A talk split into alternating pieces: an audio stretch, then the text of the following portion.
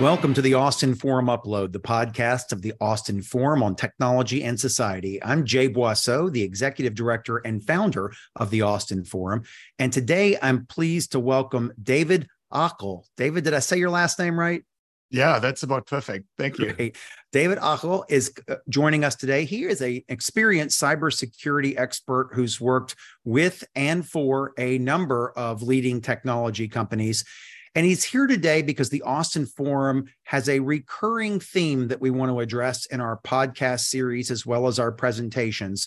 And that is the new risks of cybersecurity attacks and the growing risks of that. So, David, thanks for being on the Austin Forum upload today. Yeah, thanks for having me, Jay. I'm uh, excited to be here. Well, as you know, because you already listened to it, and I appreciate that, a few months ago, we had a podcast, episode number 52, where we talked with another Austin cybersecurity expert, Gabe Schuyler. And we really, in that one, focused on the motivation for the increase, uh, the increased risk of cybersecurity attacks and what people could individually do. What is some basic things that everybody should do to protect themselves and their accounts. And in many cases that's protecting their company or organization as well but but protecting the things that they have access to individually. So i did want to start with just a recap on your views of that today before we get into today's real topic which is your guidance about what the landscape looks like for cybersecurity uh, threats to companies and organizations what you see as some of the emerging threats and what some of your recommendations are at sort of the corporate and agency and organization level. So, does that sound good? Can we start with sort of a your own personal view of basic advice for everybody? Yeah, that sounds great.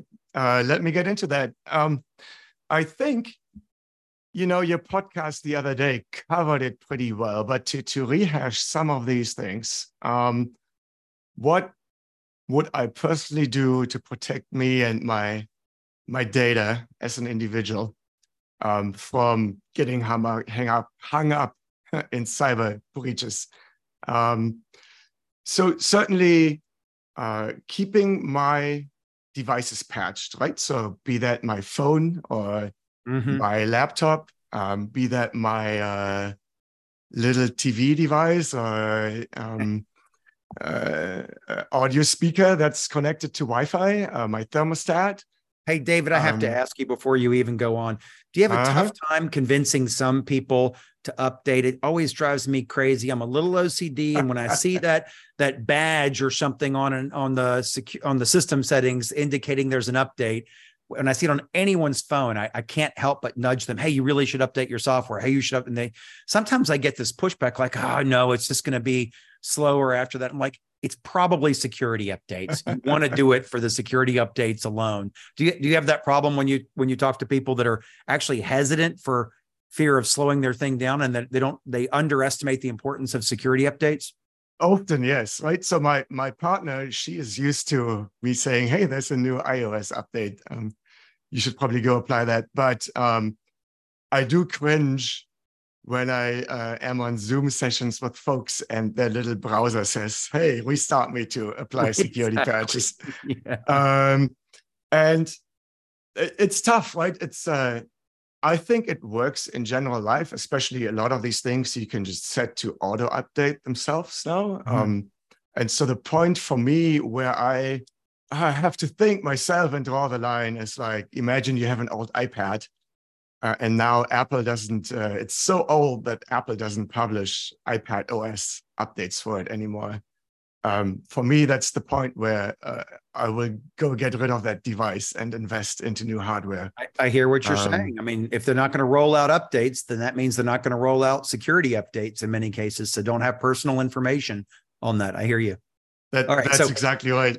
So keeping everything updated makes lots of sense because the manufacturers know their devices better than anybody and they are staying on top of threats in general.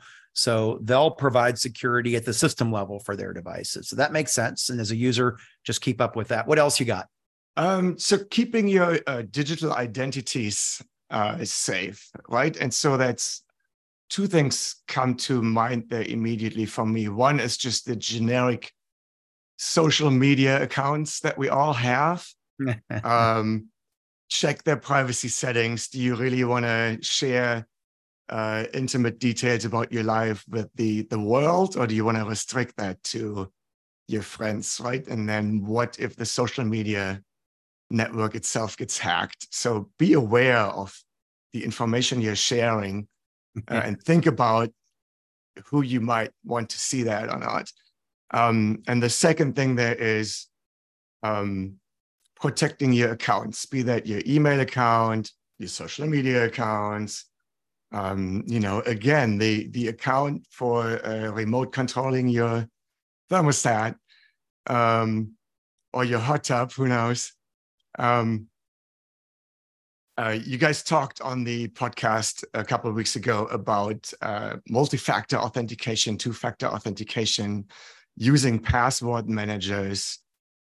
It is a fact that just having passwords on online accounts is just not very secure for many reasons. Um, uh, you know, there's guessing attacks that adversaries can run against the provider that's keeping the account secure. Um, there is phishing attacks that adversaries can roll out, costing them pennies. So they're not targeting you specifically, they're just targeting everybody. Um, and if there's only password on your account, um, that might enable them to get into those very easily. So looking into, uh, you know, what can I use as a second factor? Most accounts these days uh, offer that option. Yeah. And, and it's one of those things that's, um, it's burdensome, right? Security is it annoying is. sometimes. Yes. Uh, so it, it costs you extra effort, uh, but it's it's most likely worth it.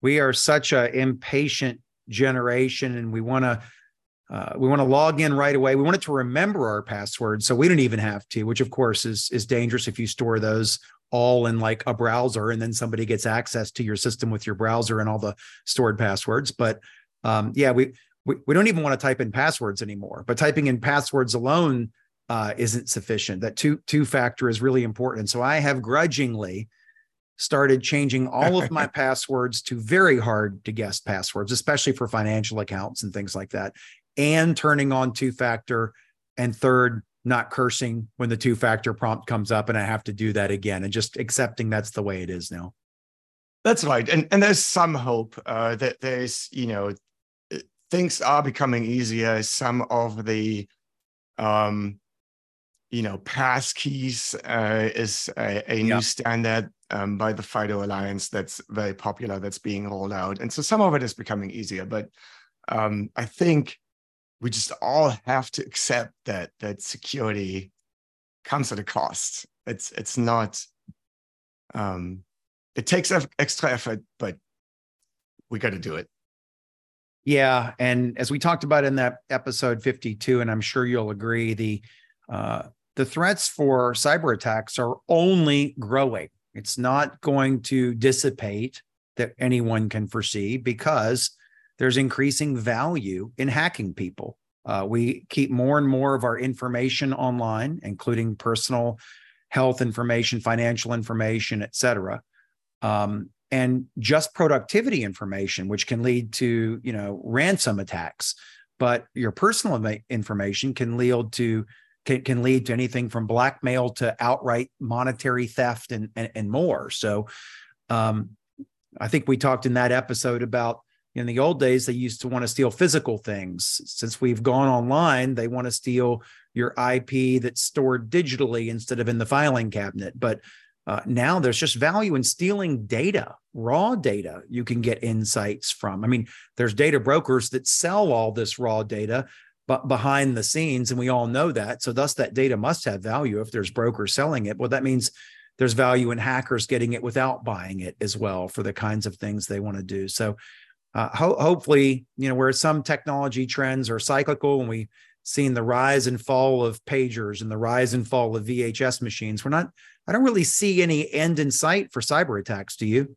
No. Um, cyber attacks will continue. It's it's an ever evolving uh, yeah cat, cat and mouse game, right? Um, right. As new technologies uh, evolve, uh, uh, threats adapt. Um, and and so the defense has to adapt. And uh, sure, like you just said, that that followed us from the physical world into the digital one, and uh, will follow us into the the virtual one. And yeah, uh, absolutely.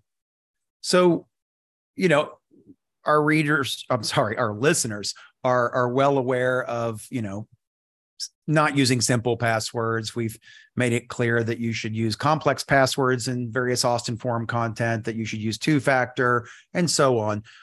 So let's get into the meat of today's podcast, which is really about the threats to companies and organizations. So let's start with an easy one.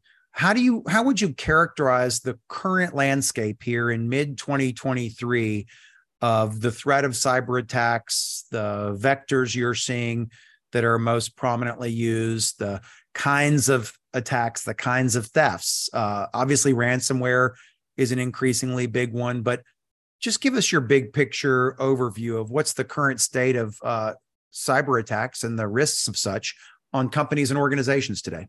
Sure. Um, I'll keep that generic because you know my my day job isn't uh, being a defender who actually looks at all the individual threats that are coming in, but um, what we can see, and and um, one interesting data point that everybody can go and look at is uh, Verizon's uh, data breach investigations uh, report that they publish on an annual basis, where their um, incident response team basically publishes statistics on what they've seen over the past year in the breaches that they've uh, explored. Uh, right, uh, so. Um, what do we see?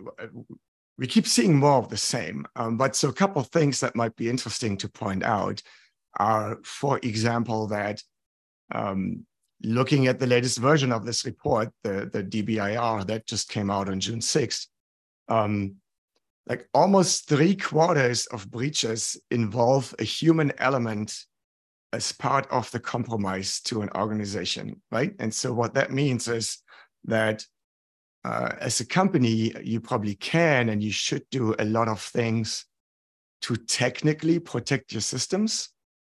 Um, but even if you do that, one of the weakest links you still have then are your actual humans, your employees, your um, your partners, everybody who has accounts on your systems. Um, and so that's uh, that's an interesting thing to continue to be aware of. That just as uh, like as individuals, we have to be aware of not um, becoming subject to phishing scams in our private lives. Um, that is an important factor in the corporate world. So protecting against um, that human element being compromised. How do you do that? Awareness training. Uh, that is uh, something that every company needs to think about and do. Um, and uh, then to some extent, you can mitigate that yourself with um, technology again, right? Like having like filter appliances for your email coming in and making sure that it tries to filter out the majority mm-hmm. of phishing attempts, um, etc. Um, what else do we see? Uh, typical organization right, will either be uh, by now, if you are a, a younger company, maybe be in the cloud. All of your resources are hosted by uh, in the environments of the likes of Amazon or Microsoft or Google. Um, but there's plenty of organizations around that still have physical hardware sitting around. And that might be in data centers. If you are a larger, well organized shop, or it might be in a closet somewhere. And um, so, uh, again, the trick here is if if you are maintaining these things yourself and you don't have a cloud services provider maintaining your infrastructure, you need to secure it. You need to keep it patched, like we all need to keep our laptops patched. Um, and uh, think about how to defend it. How do you restrict access to it? Um, what does that look like at the network level? Um, you know, for a long time and still ongoing, most of the, the attacks we see in the corporate world are remote attacks. So they happen over networks in one way or another.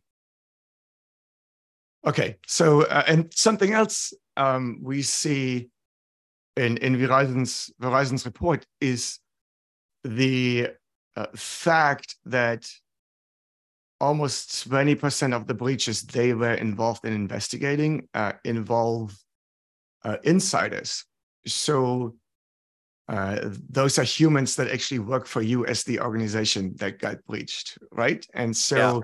that's something that's, in my experience, extremely difficult to for an organization to grasp.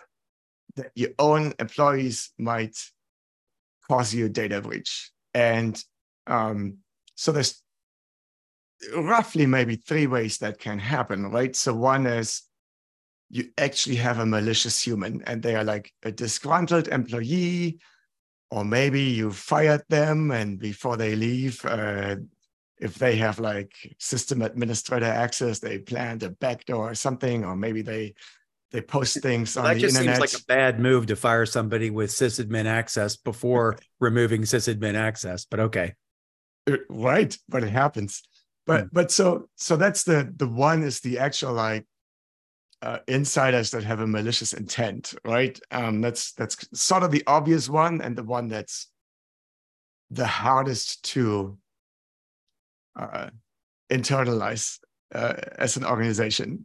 I really have to defend against that. Like my employees are all great; they're perfect.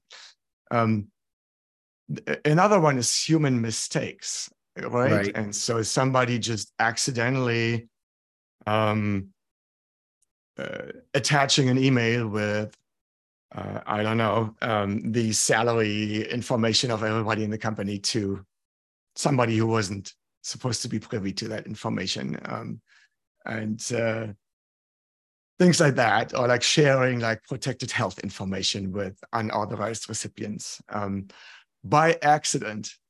So that happens. Uh, so so thing ways you can protect against that to some extent are making sure that you don't give your humans more access than they need to data so that they can't accidentally compromise it.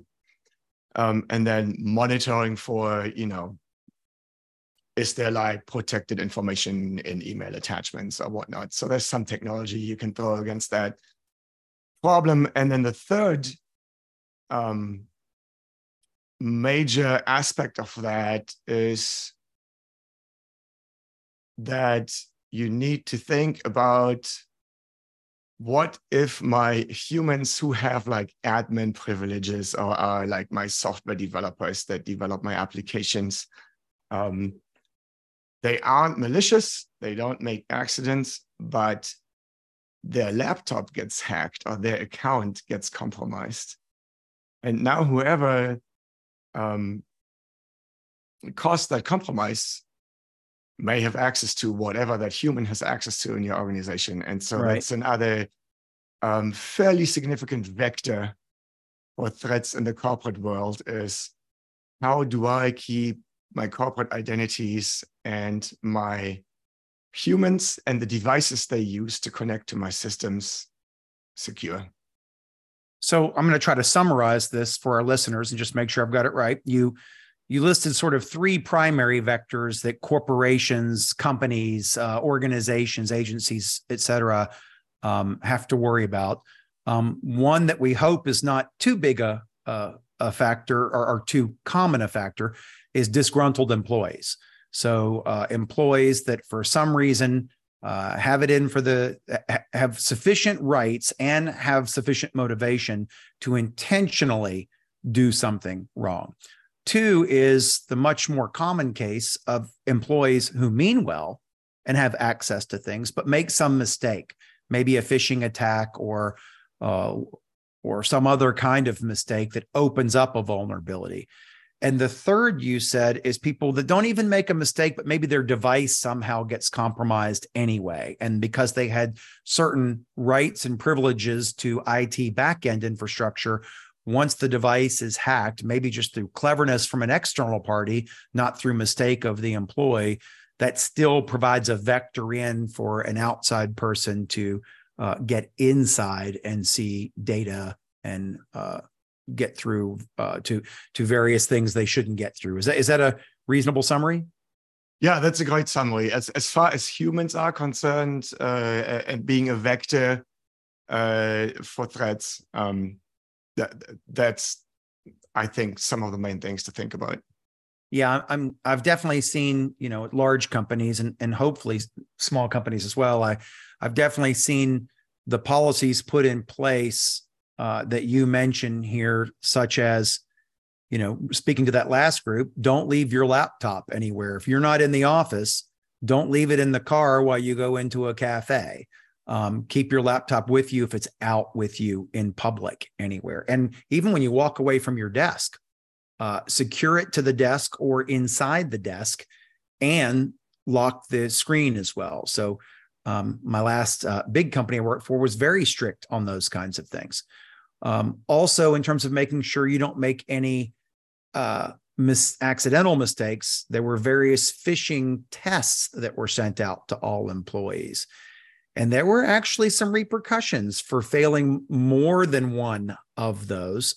It was expected that everybody would learn how to recognize phishing attempts and not click on links that were questionable and such. And and by and large everybody did because it was a tech company but i was glad they did those tests. And you also mentioned monitoring of email.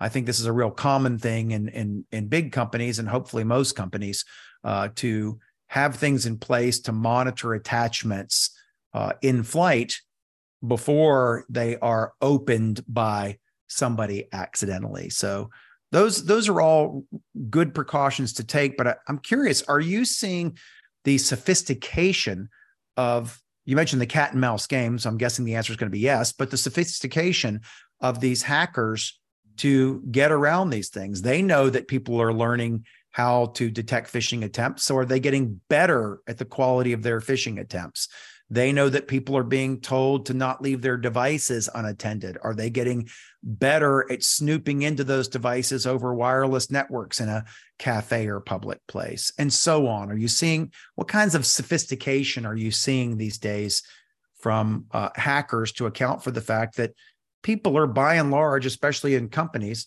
by and large better trained with cybersecurity practices and with tools working for them behind the scenes? Yeah, that's a that's a good question. Um, sure, um, we get more sophisticated defending against these attacks. Uh, at the same time, like you just suggested, adversaries get more sophisticated at mm-hmm. um, finding new ways, and and so some of that is just uh, technological advances, right? Um, so um, uh, as organizations become better defending against certain threats, um, the tools that automate the attacks just become better and more populated. And so, you know, we we used to talk about script kiddies, just uh, being able to download uh, um, hacking tools and using those to attack organizations um, yeah. uh, without much sophistication. And that still holds true. Um, you know, the tools get better. And so like it just keeps evolving. The other thing that that I think is certainly true is um as an organization, especially a smaller one, uh, if you do at least the basics, um, some of those we talked about at the beginning of the podcast to um, protect yourself and your systems, um, you, you might exceed the threshold where these automated tools are likely to get you, right? If you keep your systems patched, less likely that somebody who just routinely scans the internet for unpatched systems will uh, will find one of your uh, web servers or what have you, and uh, mm-hmm. that's vulnerable and exploited. Um, uh, but from there, then of course, that's that's where you go and look at okay, what if I have assets that I'm a custodian of, and that could be anything, right? Somebody else's financials or um, personal information, um, um, or, or whatever it is. What if I have assets as an organization that I'm entrusted with, um, or that enable my business? that are of specific interest to adversaries. And so that's where um, you have to think about becoming better or more specific about protecting your organization against specific threats. Who might actually want uh, to uh, steal those assets from you, exploit them, and how can you defend against that? And all of a sudden, it's not anymore just the uh, um, the oh we we've got the basic security hygiene sorted out, we're good. Now you need to think about specific risks and uh, to go back to your question, that's just a, a very generic, you know, way of saying, yeah, sure. Um, we get better at defending, but but adversaries get better at um, exploitation, and that is especially the case if there is actual like criminal interest uh, in in the assets you have as an so, organization. So there's some emerging technologies that you and I know about artificial intelligence uh, and edge computing. So artificial intelligence as a as a technique, a, a, a set of applications, algorithms, and workloads, and edge computing as a deployment model for deploying more and more infrastructure into the built environments and spaces to collect data and do analytics where the data happens, as opposed to not always having to bring it back to a data center or cloud. And I'm wondering if you're seeing either or both of these become increasing risk vectors for hacking. And what I mean by that, just as an example, I would assume people are using generative adversarial network approaches in AI to try to improve their hacking techniques. This might be at the level of state sponsored uh, cyber threats as opposed to the you know the cliche 14 year old sitting in a basement somewhere attacking things, although maybe they're using those techniques as well. So, and, and then on edge computing, one of my concerns is, you know, when everything's locked down in a data center or a cloud, at least people don't have physical access to the devices. But in in a world in which we project the number of devices outside of data centers is going to grow faster than the number of devices inside there's the potential for physical access to these devices as well. So, what are you seeing in these two threads? Threads, uh, AI and uh, edge computing. What are your uh, observations, concerns, recommendations, etc. Yeah, let's talk about AI first. Um, and I think your observation is spot on. And I don't think it's just nation states. It's uh, it's way easier than that. I have uh, seen fellow uh, security researchers on the benign side of it, right? Uh, just look at um, can I get around some of the safeguards that the popular generative AI tools right now are putting into place to prevent um, them from being used in abusive ways and malicious ways. And, and yes, they can. So um, I've seen recent news articles where basically um, somebody said, "Hey, here's this exploit that I can use to breach a system. Uh, hey, uh, AI, can you rewrite this for me so that it looks different, but it still works the same?" And the AI was successful in that, right? And Ooh, now, yeah.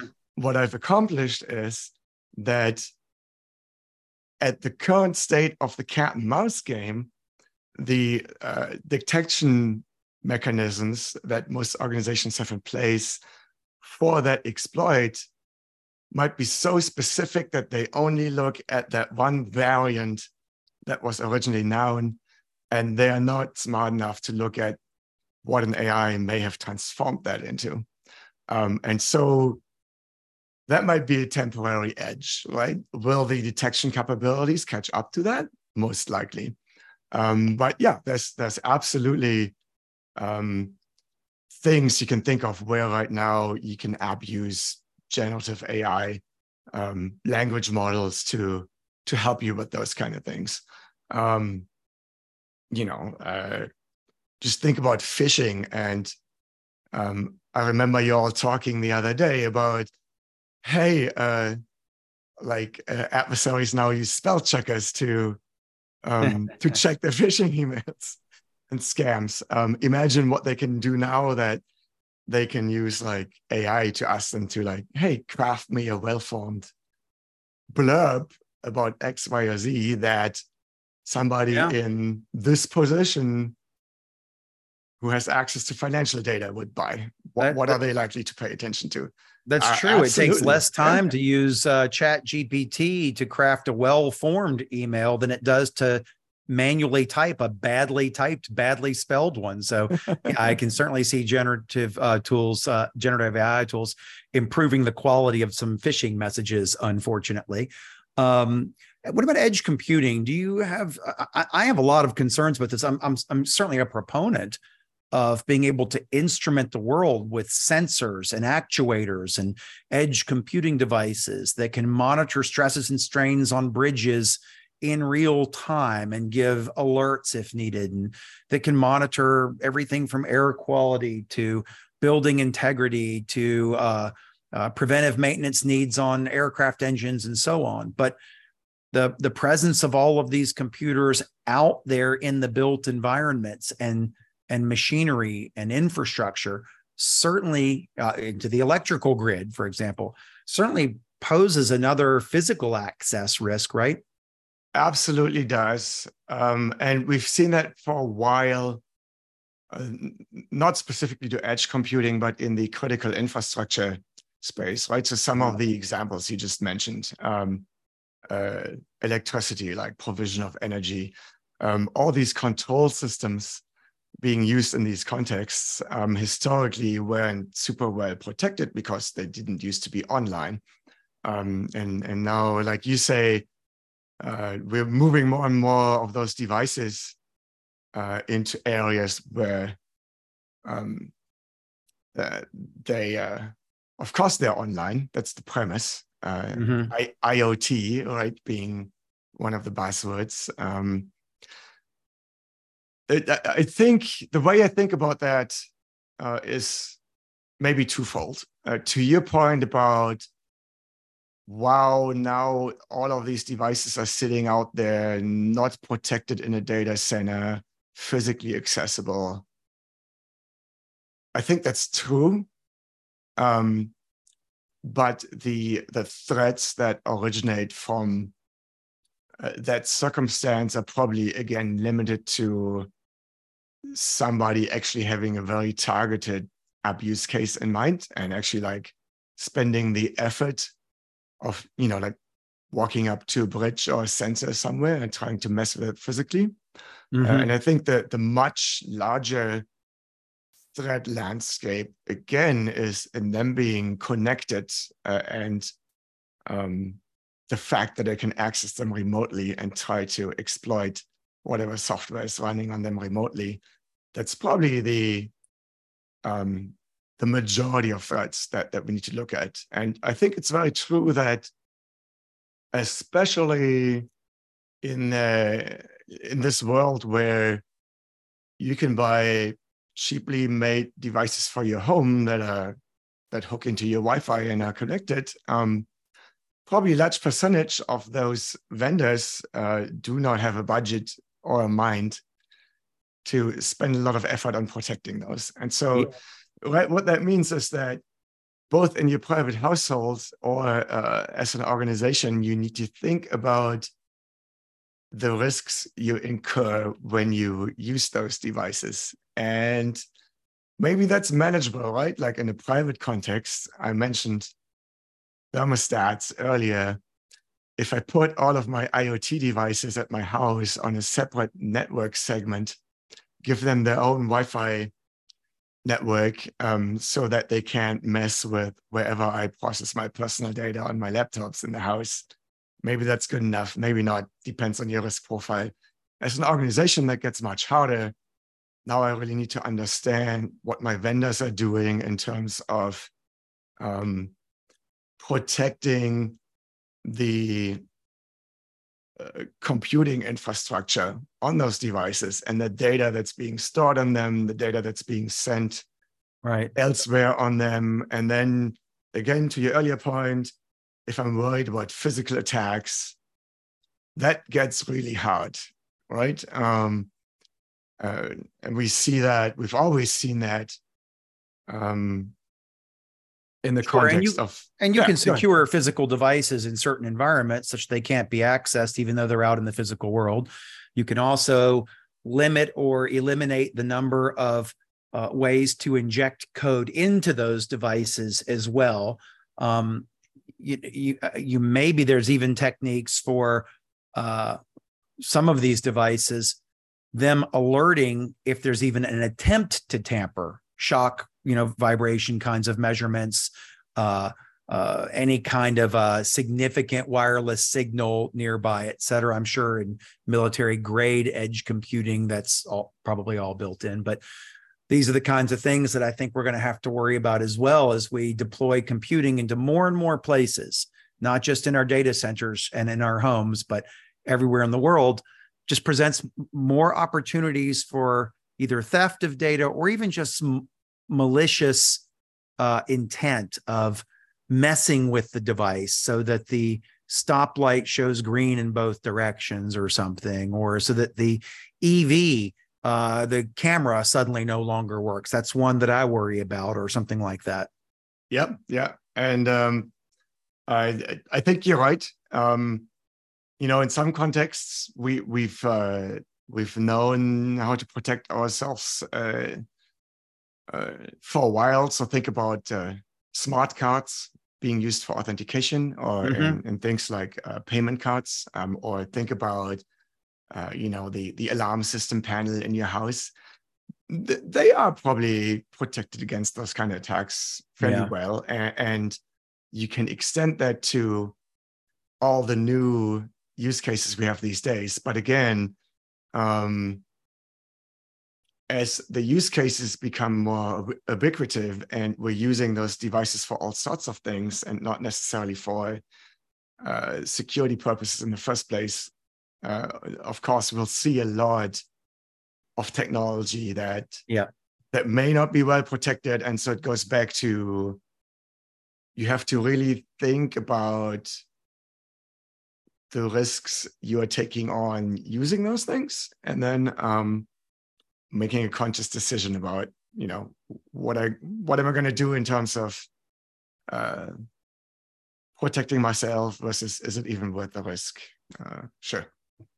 So let's wrap up here and i'm going to try to combine some things from episode 52 that we alluded to here today uh, with things that we said today. So obviously the best defense for companies and organizations is having good IT people that are keeping everything patched and secure, and then are ensuring that all of the employees understand best security practices, that they're implementing tools on their provided devices to keep those devices secure, implementing tools on the back end network to scan for intrusion attempts, malicious attachments, things like that. So these are all standard practices of companies, but it becomes important, ever increasingly important, to have well trained security staff among your IT staff that are able to play this cat and mouse game and always be the faster cat and understand what the what the mice are trying the new mice are trying to do and and make sure to implement uh, policies procedures and tools at the organizational level and across all the devices that the organization manages to protect but there of course is it's incumbent on the employees to read the policies, to execute the practices, to uh, report anything suspicious as well.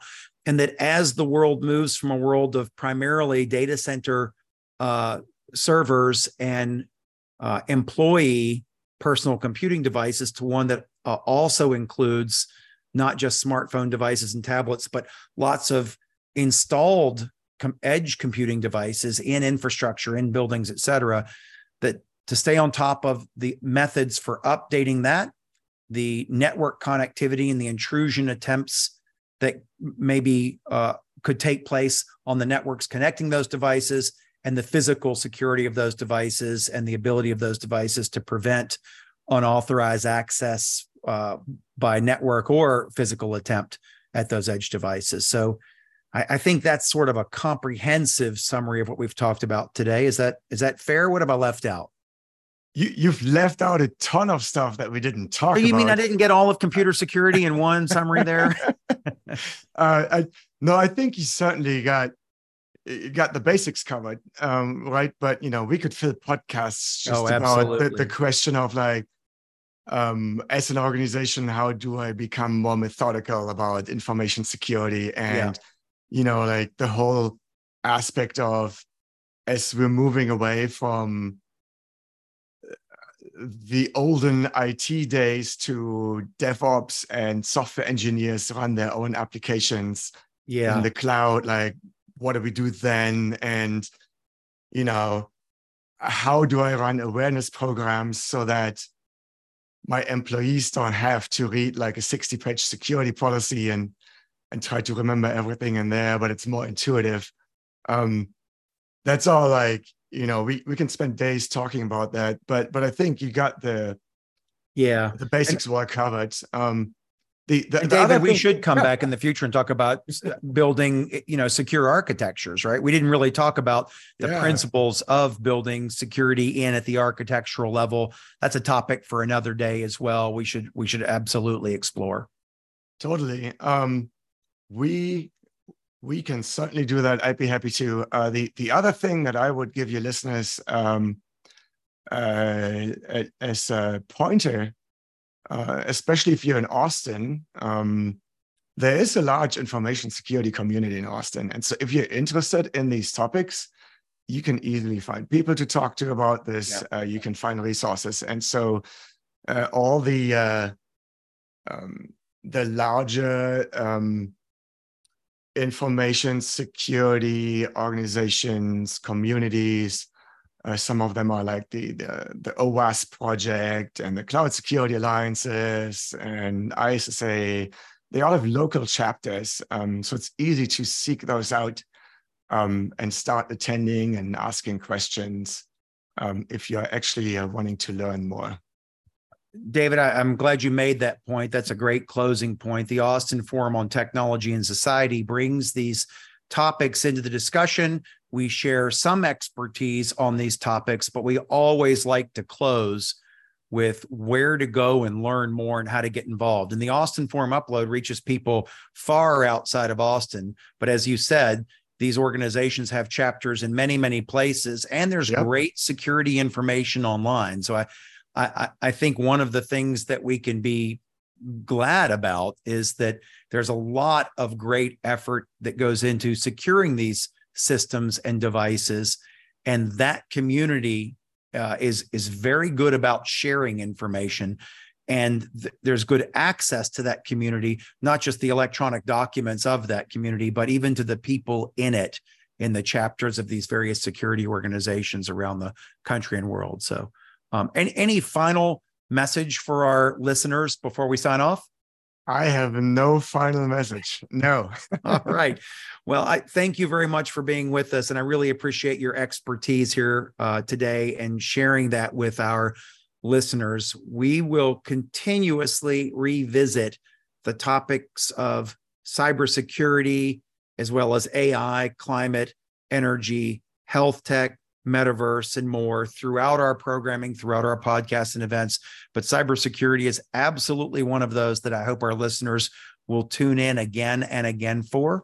And David, we hope that you will be back once we dive into this deeper and dive into different areas of cybersecurity and uh, cyber threats in the future. Thanks for joining us. Absolutely. Thanks for having me, Jay. Thanks for listening to the Austin Forum Upload. You can listen to additional episodes and check out a schedule of our monthly in person events at austinforum.org. The Upload is a production of the Austin Forum on Technology and Society, a nonprofit organization here in Austin, Texas.